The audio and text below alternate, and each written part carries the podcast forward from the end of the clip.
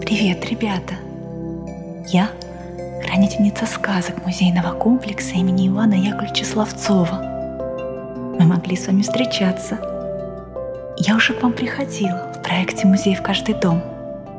Наш музей такой большой, как, как, как замок со своими высокими башнями и волшебными лестницами. Я люблю бродить по таинственным залам музея, но в один мне нравится заходить больше всего. По ночам, когда в музее уже никого нет, я на цыпочках подхожу к картинам. Они оживают и тихо-тихо нашептывают мне свои сказки. Я прислушиваюсь, и даже знакомые волшебные истории звучат по-новому. Все, что мне рассказывают картины, я записываю в большую книгу сказок. Сегодня я расскажу сказку о художнике Николае Богатове – и его картине «Пасечник». Она находится в музейном комплексе имени Ивана Яковлевича Славцова на выставке «Шедевр художественной коллекции». Николай Богатов любил изображать на своих картинах природу. И сегодня нас ждет необычное путешествие. Мы очутимся в картине «Пасечник». Такое возможно только в музее, на выставке художников. Наверное, на ночь вы считаете барашков. На сегодня мы посчитаем пчелок. Считаем вместе. Раз пчелка, два пчелка, три пчелка. И вот из зала музея мы перенеслись на пасеку. На улице лето. Солнышко светит так, что согревает и траву, и цветы, и листочки деревьев, и даже ваш носик – Небо ясное и голубое. Вот подул легкий ветерок. Деревья зашелестели листьями, передавая друг другу новые вести леса.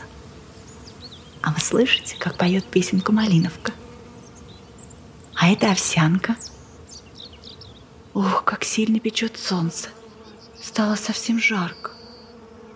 Давайте представим, что садимся в тенечек под яблоньку. Здесь прохладно. Ой, ой-ой-ой-ой, а что это за звук? Это же рой пчел, а пчелы – это очень трудолюбивые насекомые. Каждое утро они просыпаются с первыми лучами солнца, берут кувшинчики и на перегонки отправляются на сборы нектара и пыльцы из полевых цветов. Так проходит день за днем. К вечеру пчелы возвращаются с полными кувшинчиками в улей, а улей – это их дом. В далекие времена, почти 150 лет назад, Пчеловоды делали улья из стволов деревьев. Крышей служила кора. Сверху на нее складывали камни, чтобы никакой ветер не смог сдуть ее. В своих домиках-ульях пчелы живут большими семьями. И там совсем не скучно. Каждому находится работа. Кто за сладкой пыльцой по лукам летает, кто по дому хозяйство ведет, кто с малышами нянчится. Каждом улье, словно в замке, выседает своя царица – Ей служит верная свита. Даже есть свои разведчики. Как в замке у входа в улей есть охрана. Именно она впускает и выпускает пчел, которые собирают драгоценную пыльцу и нектар, чтобы получился ароматный мед.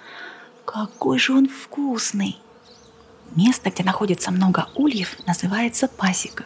И здесь разместились, словно большие грибочки, шесть ульев – того, кто смотрит за пасекой, называют пасечником.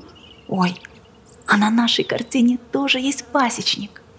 И вот он прислонился спиной к коробу. Ребята, я же его знаю. Это же мой старый знакомый, дедушка Захар. Он пасечник. Он же много времени занимается сложным и хлопотным делом, ухаживает за пчелами, защищает пчел от вредителей, следит за тем, чтобы они не замерзали и не голодали.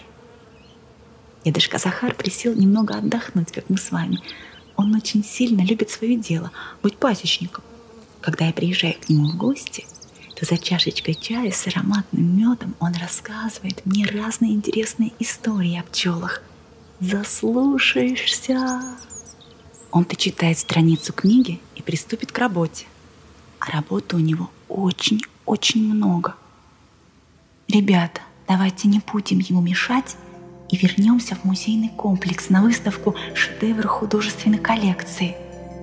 Там много картин, и каждая готова поделиться своей собственной сказкой. Правда, сейчас все картины уже спят.